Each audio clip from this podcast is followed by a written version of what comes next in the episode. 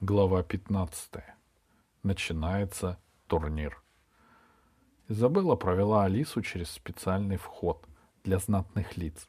Но все равно по дороге у них несколько раз спрашивали, нет ли лишнего билетика.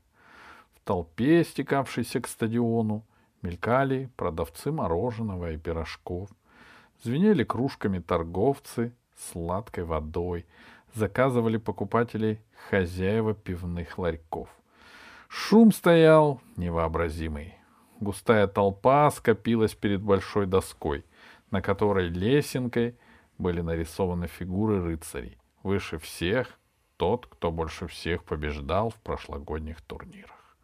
Его Алиса узнала. Это был обиженный Пашкой рыцарь черного волка в золотых латах. А где же толстый маркиз Фафифакс? Вот он, в середине таблицы. Слышали о новом рыцаре? Донеслись до, до Алисы слова какого-то болельщика. Кто такой? Рыцарь Красной Стрелы выступает вне конкурса. Иностранец? Ну, говорят, что приехал из-за границы.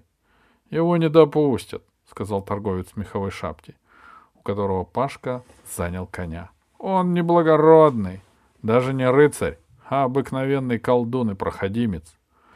«Ой, Пашка, ведь обязательно приедет на турнир», — подумала Алиса. И тут его схватят. Правда, Шут побежал его искать, чтобы предупредить, но вдруг они разойдутся.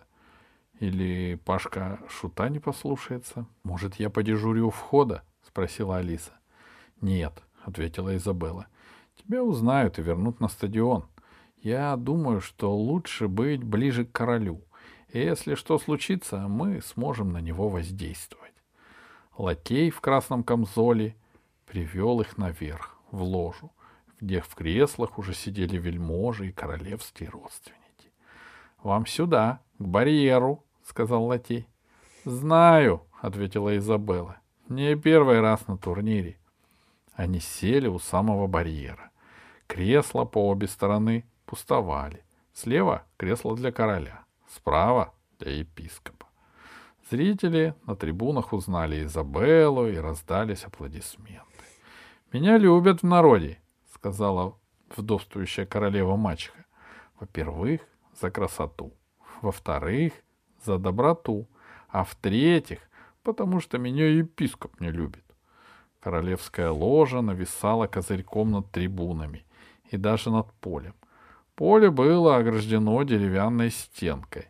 Оно было похоже на футбольное, только ворота на нем были деревянные и закрытые. Трибуны шумели и волновались. «Может, он уже вернулся домой, и я тут сижу», — подумала Алиса. Нечаянно мысль прозвучала вслух, и королева-мачеха ответила. «Не похоже. Если у человека такой характер, он обязательно прискачет на стадион, чего бы это ему не стоило. Но он на лошади плохо ездит. Неважно. Здесь же все любители. Кроме того, э, пожилые. Да ты не расстраивайся. Выручим мы твоего Пашку. Вернешься с ним обратно. — Вы не верите, что я принцесса? — спросила Алиса. Вдовствующая мачеха убрала пышную прядь волос под корону и ответила без улыбки. — Как же верить, если ты врать не умеешь? Я тебя за обедом спрашивала о родственниках. А ты призналась, что у твоего отца Нади нет, а брат с оборотнем дрался. Алиса опустила голову. Так вот, отец принцессы, за которую ты себя выдаешь, самый миролюбивый король на нашей планете. Уже десять лет не ездил на войну. Оборотней не бывает. Это каждому разумному человеку известно. Да и как я могла тебя спутать с моей племянницей, если она курчавая и черноглазая, а ты блондинка? Почему вы меня не выдали? Кому? Этим вельможам? За кого ты меня принимаешь? Мне Шут обо всем рассказал. Мы с ним друзья. Встань, король идет. Изабелла поднялась со своего кресла, Алиса тоже. Вошел король. Камердир с епископом шли по бокам и что-то нашептывали в оба его уха. Король был мрачен. Объелся, теперь спать хочет, — шепнула Изабелла. Весь стадион поднялся на ноги. Оркестр заиграл гимн. Зрители и придворные запели. Король тоже подпевал, шевеля черной бородой. На середине второго куплета он махнул рукой. Сел и смежил веки. Оркестр умолк. Стадион снова загудел. «Король всегда так», — сказала Изабелла. «В первом куплете поется, какой он славный и великий, а во втором — про его папу. Это ему не так интересно». Из-под трибуны бежали судьи. Они были в черно-белых полосатых камзолах, черных чулках и круглых черных шляпах с черными и белыми страусовыми перьями. Главный судья держал в руках медный гонг и колотушку, а его помощники — крючья. — Зачем это? — спросила Алиса. — А как же растаскивать рыцарей, когда они перепутаются? Судьи остановились в центре поля. — Ваше Величество, — сказал камердер, — давайте сигнал. Величество перестал храпеть, протер глаза и махнул рукой, словно отгонял комара. Судья поклонился и ударил в гонг. Тут же боковые ворота широко растворились, и на поле выехало десятка-два рыцарей. Зрелище было великолепное. Латы сверкали, перья раскачивались, плащи колыхались. В общем-то, рыцари были немного похожи на украшения новогодних елок. Даже король проснулся, извлек из кармана очки в золотой оправе и напялил их на нос. Он подмигнул Алисе и сказал, «Что, не видала? Это называется очки. Новинка цивилизации. Представляем участников турнира!» — закричал главный судья таким пронзительным голосом, что его, наверное, было слышно в открытом космосе. «Номер один. Рыцарь черного волка. Латы золотые, дерб черный. Выступает на жеребце Парашуль от Поросковьи и Щульца». Раздались аплодисменты и свист болельщиков. Рыцарь выехал вперед поднял копье и поклонился королю и зрителям. «Мартис Фафифакс!» — закричал судья. «Латы серебряные, герб розовый, изображающий заднюю половину свиньи. Выступает на кобыле Бругунде от Бруска и Ундины». Аплодисменты на этот раз были пожиже, а свист больше. Судья начал представлять других рыцарей, а тем временем в ложе появился шут. — Ты где пропадал, фу-фу? — спросил король. — Мне ж скучно. — Я осла искал, — ответил шут. — Я тоже хотел сражаться. — Да кто же на осле сражается? — захохотал король. — Ну ты у нас дурак. Тебя же любой победит. — А какая разница? — спросил шут. Я буду дурак на осле, а они ослы на конях. — Ну ты даешь, — хохотал король, — ну ты рискуешь. Это же благородное рыцарство, опора моего трона.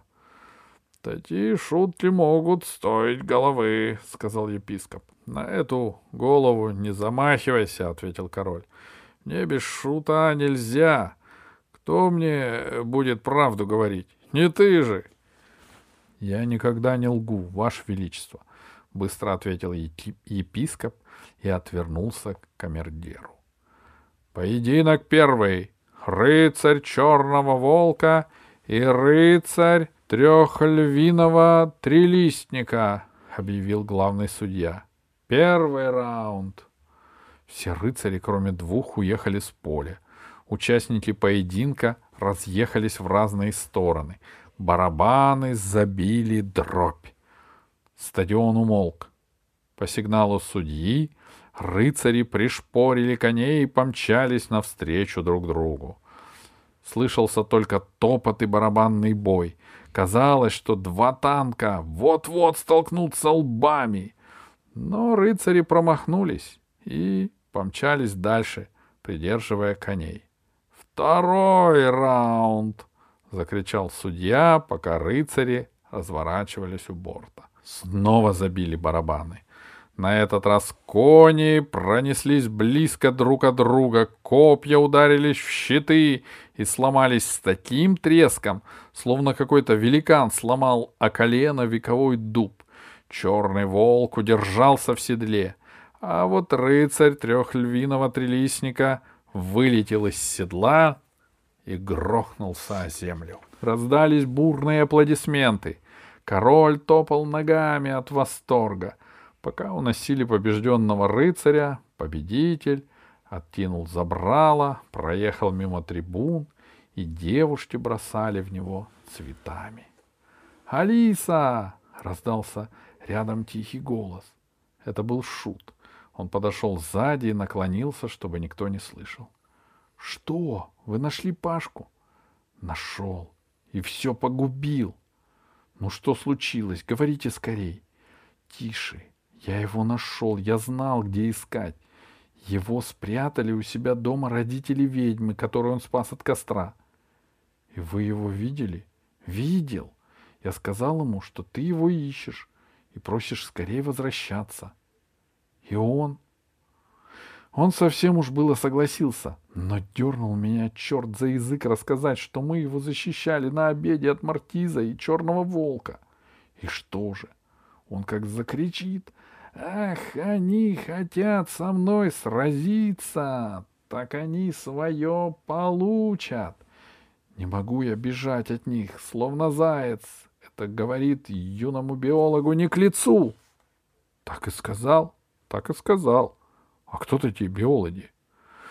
Трудно объяснить. В общем, э, занимаемся животными и цветами. Садовники? Кучера? А, нет, вы же благородные, усмехнулся Шут.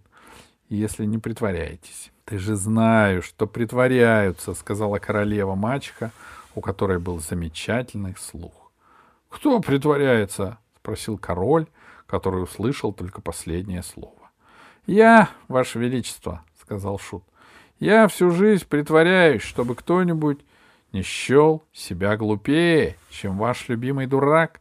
На поле уже появилась другая пара рыцарей, и снова застучали барабаны и подковы. «И что же теперь будет?» — спросила Алиса. «Он велел тебе передать, что как только победит этих рыцарей, тут же возвратится с тобой в джунгли». «Не нравится мне это», — сказала Алиса. «Они его в порошок сотрут».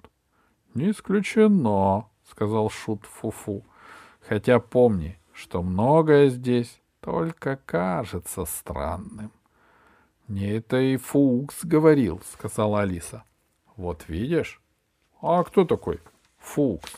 Он далеко живет, вы с ним не знакомы».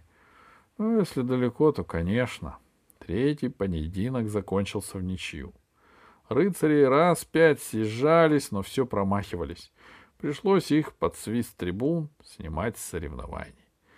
В перерывах играл оркестр, зрители ели мороженое и пирожки. Один рыцарь выехал с плакатом, на котором было написано «Защищаю честь прекрасной дамы Вероники». Все стали спрашивать, кто такая Вероника — даже король заинтересовался и спросил у камердира, почему я с ней не знаком. Тут судья объявил, что Вероника — это бабушка рыцаря. И все успокоились. Пашли все не было. Как бы не перехватили его на дороге. Когда кончила бой последняя, десятая пара, на поле снова выехал рыцарь черного волка. Изабелла сказала, вот — Теперь начинается самое интересное. Пронзительный голос судьи возвестил. Рыцарь черного волка вызывает на роковой поединок до первой крови любого рыцаря королевства. Из оркестра поднялся музыкант и трижды протрубил в рог. Наступила тишина. Никто не отозвался. Музыкант снова поднялся и снова протрубил в рог. Никто не появился.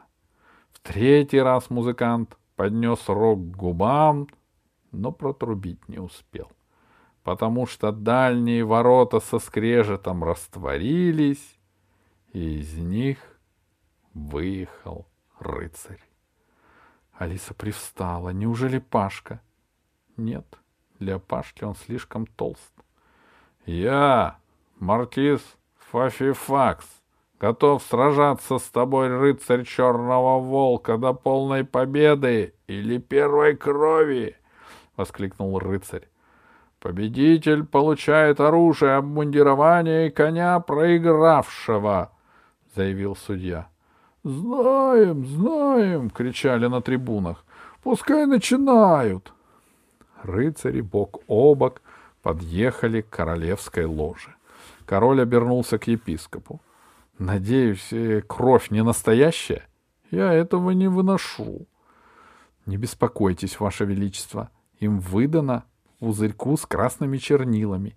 Черный волк победит маркиза в третьем заходе с небольшим преимуществом.